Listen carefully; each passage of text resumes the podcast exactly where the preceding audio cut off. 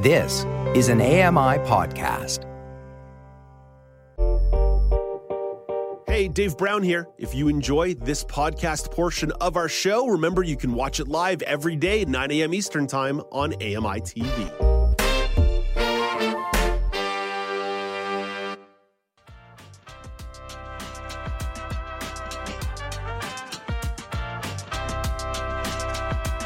Welcome back. It's now with Dave Brown on AMI TV. Technology in school is supposed to make teachers' lives easier and students' lives easier. But you know, with technology, that's not always the case, especially when it comes to the accessibility experience. Wetaskiwin community reporter Anna Kim has some gripes with how technology's been rolled out in the education system. Hey, good morning, Anna. Nice to chat with you again today. Good morning it is good to chat about certain things, and I think that this is an important one. It's real talk. It's real talk, and real talk is important, especially as people with disabilities encountering real events in the real world. Our personal experiences really matters. So, what's been your experience with technology in the classroom? It has been slow in a way. I just finished my high school career. I just wrote my my physics 30 diploma for you know those albertans who went through that struggle oh, with me. Congratulations. Thank you. It was it it's been an interesting 12 years and uh, yeah i have some gripes with some of the ways that technology was accessed personally for me because i love my teachers some of them. You know you get good and bad teachers. Those good teachers they really tried to embrace my needs saying you know I, I don't need a whole lot. I just need digital versions of my textbooks and some some large print well not some all of my things in large print so you know up to size 18 font. They embraced it and i appreciate them at least the good teachers did. The school system in general had a hard time realizing that there aren't just two sides of a spectrum. There isn't just the, the those who need special education and that extra help, and those who are just the, the, the students who don't need a whole lot of accommodations. It has a hard time compromising with those students in the middle who need certain things for their education so that they can thrive but don't need everything. And so I have had the worst struggle in my high school experience and some in my you know lower junior high trying to advocate for the use of technology. So i went and wrote my diplomas. I wrote four of them this year and it was intense. And i was not able to get a digital version of this exam in which i know they have because they've been rolling them out slowly to almost everyone. And i wasn't able just to get a digital version of this exam. I, I was given the big print form, which is on one foot by two foot sheets of paper, which some people need. And I commend all of those who use that paper because it's a little loud. It, it's just, I, I, created a bit of a windstorm every time I flipped a page, and mm. I felt and and I wasn't put in a separate room. I was put in a room with all the other kids who received accommodations, and I'm over here in the corner with three desks around me, making a windstorm and being really loud every time I turn a page. And I'm bothering the kids who need a quiet space, who have these certain accommodations. And there's just a struggle to find that happy medium. And for those who are not strong advocates and have a really hard time time voicing what they need, it's hard for them to mm. receive the best education that they can because they don't know how to approach it. And if it's something that is not dealt with very quickly and it just keeps pushing on to you know extending to oh maybe you'll get it next time then they kind of lose their voice and their confidence in trying to advocate for themselves. Yeah it's it, it becomes an unfair onus right? That certainly learning to advocate is an important part of the development developing your life with a disability uh, prospect but it's also deeply unfair that the onus is perpetually put on people. And anna what's also unfair is that you didn't create these systemic barriers but you're the ones who lived them and you're certainly not being paid by the school board or the ministry of Education, but what improvements would you suggest? I think that trying to educate not you know your teachers definitely, but those who are higher up because that seems to be where more of the issues lie. You know, I can't get a digital version of a provincial exam even though I've been talking about it for the past year and a half since I've started writing diplomas. And that's what I've experienced in my classroom. And those who uh, control a lot of these things seem to only have this mindset of there's one over here who doesn't really need anything, and then one over here who needs everything. And they can't just be happy with that medium. So trying to educate as to what technology can do you know having having digital versions of things being able to change the contrast on for online prints. Do that. Educate yeah. just a little bit. You know yeah. educate the educators. Do what i have to do. Bring in people who are strong advocates to say these are what of, of varying degrees and say these are what people need. This is this is how things should be adjusted. And it's just it's such a slow process. I understand that in big things things take time. But at the same time, how long has education been a thing and how long yeah. have we had to deal with this? Yeah. It's it's the idea that this requires leadership and it requires leaderships who understand the, some of the unique challenges that go along with disabilities. Ideally, those leaders in the ministries and in the school boards and in schools would have disabilities. But if you perpetually create barriers in their entire educational experience, people with disabilities will never be in those decision making roles. And the problem just continues and continues and continues. Yeah, exactly. It's a never ending loop. And so, personally, I think it has to start with the schools, the, the local schools, and trying to find students who have a voice and have that confidence and those advocacy skills is actually quite hard, I find nowadays. People are standing up and, and voicing their opinions, but it seems to be that there's a, a smaller group of people who are really you know they, they have their gripes with systems or with processes and they just can't quite articulate or voice what they they have because of the fear of of being shut down. And i i know this. I went through through that whole experience of trying to figure out how to advocate for myself because i was always kind of told that oh well that's selfish. Why yeah. would you do that? You don't need something different. And it caused some issues. And so if we can start with the students and then go to the schools and then go to the school board and just it's a, it's a very slow process but slowly slowly bringing that education out of the the little circle that is you know students and teachers and yeah. trying desperately to educate those who are outside that circle Anna, there's kind of a common thread through this report today. It's not just your own personal educational experiences, it's unique opportunities that can help children with growth and development, including an event taking place in Red Deer called Mess is Best, that's a sensory friendly uh, event going on through February and March. Why did this one jump out to you? Why did a sensory friendly event jump out to you? I am a very tactile person. Uh, that is just that's how I roll. I can't wear certain clothes because of how they feel, and I can just feel every fiber on them. And I've had to slowly grow and learn and understand why I am that way and understand, you know, why I can't eat mushrooms because they have this just certain feel, which I can't, I love the flavor, can't get with it. And so starting to develop those, those abilities, those you know fine motor skills, the learning how to differentiate between different textures and learning what you like and don't like, that starts just like anything at the youngest ages of you know when you start to develop cognitive ability of my nephew who's who's slowly learning how to to walk around and and explore. He's touching everything because he wants to he wants to know the world around him. And so it's important for for sensory activities to develop that whole, you know, side of, of child development, understanding the world around you, seeing what happens when you do an action, right?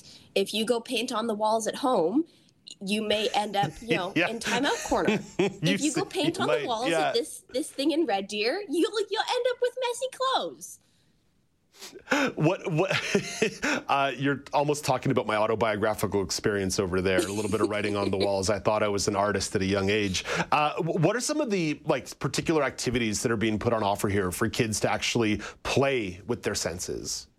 The things that you can't do at home right? All the all the messy things. Water is is a big one for for that water toys because you know that's limited to bathtubs and maybe pots and pans. But tubs of water, things like you know Orbeez, all the all the fun, soft sensory things.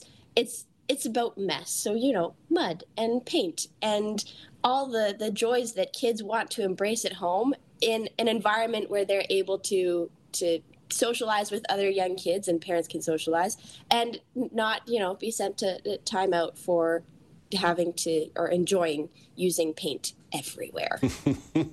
Mess is Best is taking place in Red Deer with sessions in February and March. You can register by visiting, visiting fsca.ca, fsca.ca, or call 403 343 6400 403 343 6400. Okay, that's a little bit tactile, but Anna, you've also got something to play with the ears, something a little bit more musical. Gershwin's Magic Key. One of the really cool things getting to know you here over the last six months or so is that you love music. But what makes this event a little bit different from other classical performances?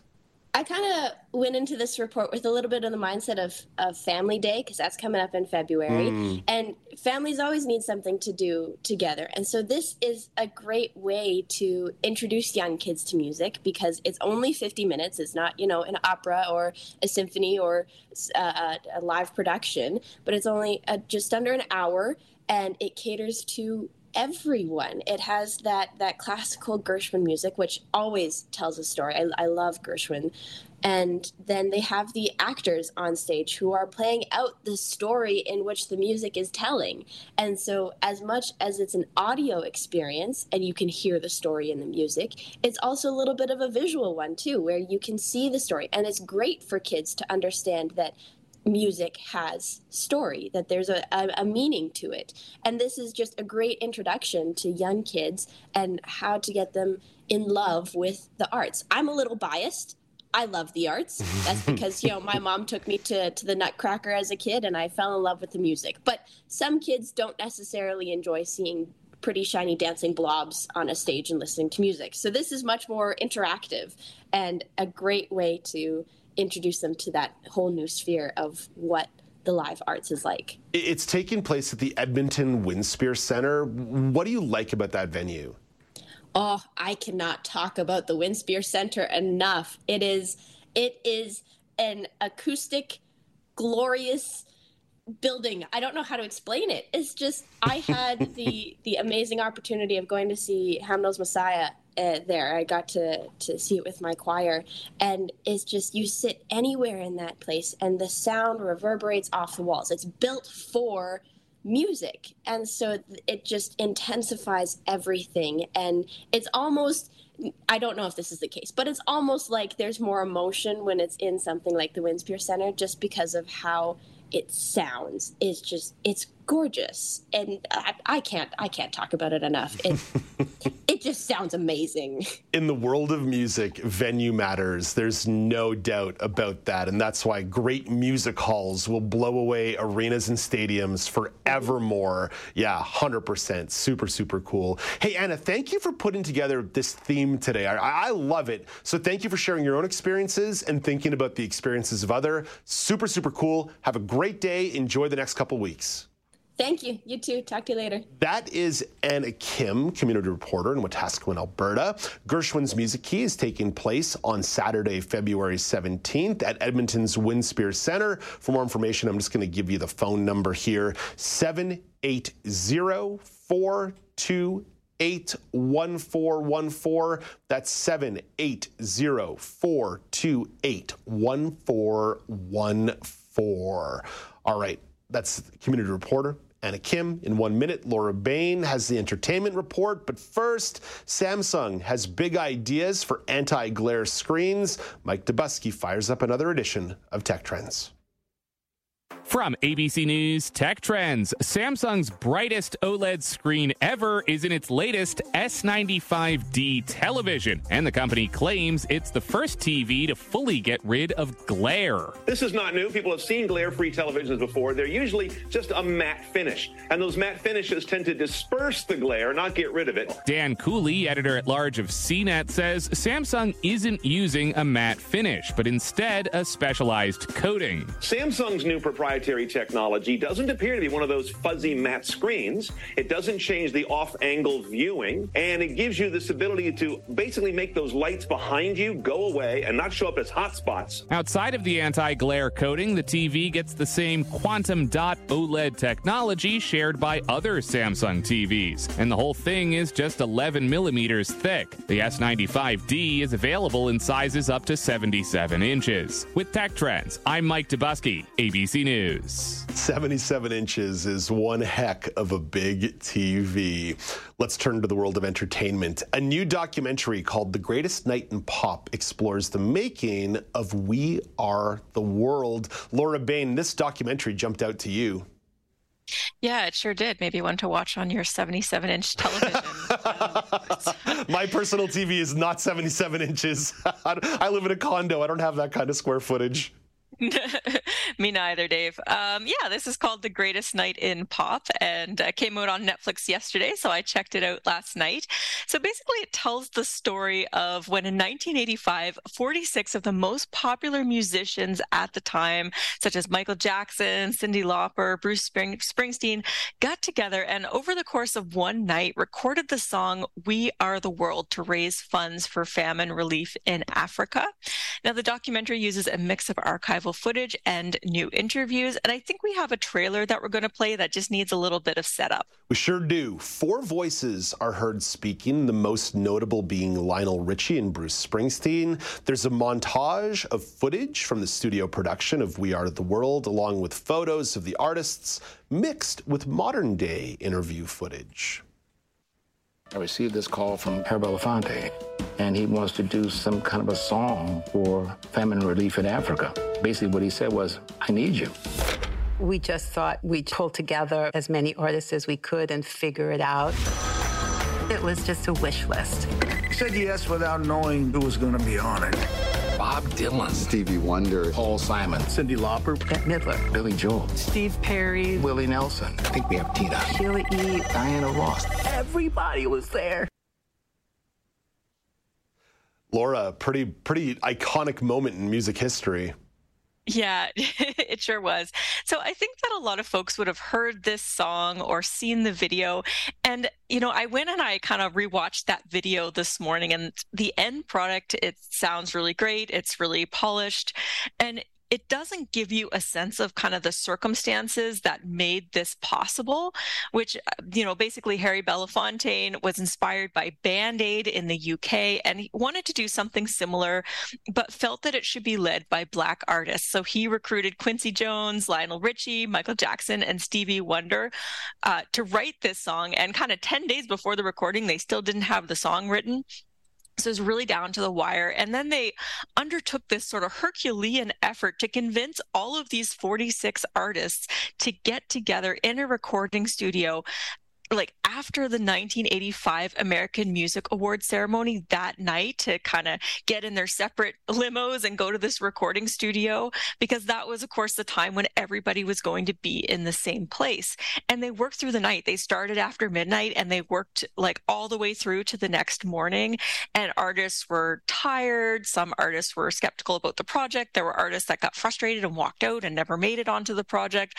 So it was really cool to see the behind the scenes and the different personalities that that came out and especially i found it really neat some of the artists that you know they sound great in the final track but they actually felt really insecure and shy about their parts because it was sort of being done mm. on the fly and you see these major artists that don't typically work together kind of figuring things out in the moment and developing these harmonies so um, yeah I, I, would highly recommend watching the doc. And I, I, think I would recommend watching it and then after that, listening to or watching the We Are the World song just for that contra- contrast. Oh, uh, you know what? I, I'm, I'm. You. I think you've made the business case to me here, Laura, because this does sound cool, and I love the idea of artists collaborating, like, like that, and, and to sort of, and to sort of capture the collaboration and hear the story. To me, that's fascinating because because it happens a lot in music today, but maybe not quite with the purpose of "We Are the World." Yeah, and this was sort of something that I was thinking about, and uh, you know, a question that I have for you, and and I don't know if I quite know the answer, but whether you think that something like this could happen together. Do you think that the biggest pop stars of our time could come together for a cause and put out something like this? I, I do. It, it, wasn't that long ago that uh, a bunch of artists got together and covered "What's Going On" by Marvin Gaye. Although when I say it wasn't that long ago, it was probably about 20 years ago. Right. so maybe I'm dating myself as always, as uh, someone who used to be deeply in touch with pop culture. But Laura, I, I believe with modern with modern recording technology, and I also believe with a lot of artists being more socially conscious. Maybe it's not to the degree of getting 44 artists together, but I could definitely see collaboration at a smaller scale, maybe a handful, five to ten, uh, picking up united causes here, and, and, I, and I feel like it could really it could really go somewhere. Mm-hmm. I, I, sort of feel like prior to watching this documentary, I thought, no, it probably couldn't happen today because so many things are different. And I do think that perhaps kind of the end product would, would be different because, you know, they had this kind of powerful release where radio stations played it all at the same time. And of course, you know, we've got social media, we're not using cassette tapes, you know, a lot of things are different. But when I understood that this really wasn't, you know, this was driven by a couple of people um, who really had to work hard to bring all of these egos and bring all of these personalities together. I thought, yeah, you know, if we did have a couple of artists that were motivated to do that, I think this could happen again. And, um, you know, this is a whole other topic, but I think for me personally, I, I do like to see artists using their platform for positive change. Laura, I didn't have this in the intro, but where's it streaming? Oh, it's on Netflix, uh, and it does have audio description, and it's uh, an hour and 37 minutes or so. Digestible. Laura, thank you for this. Have a lovely day. Thanks, Dave. That's Laura Bain at the entertainment desk. Coming up after the break, a couple of news stories and the regional news update. And Brock Richardson stops by for a sports chat. This is now with Dave Brown on AMI TV.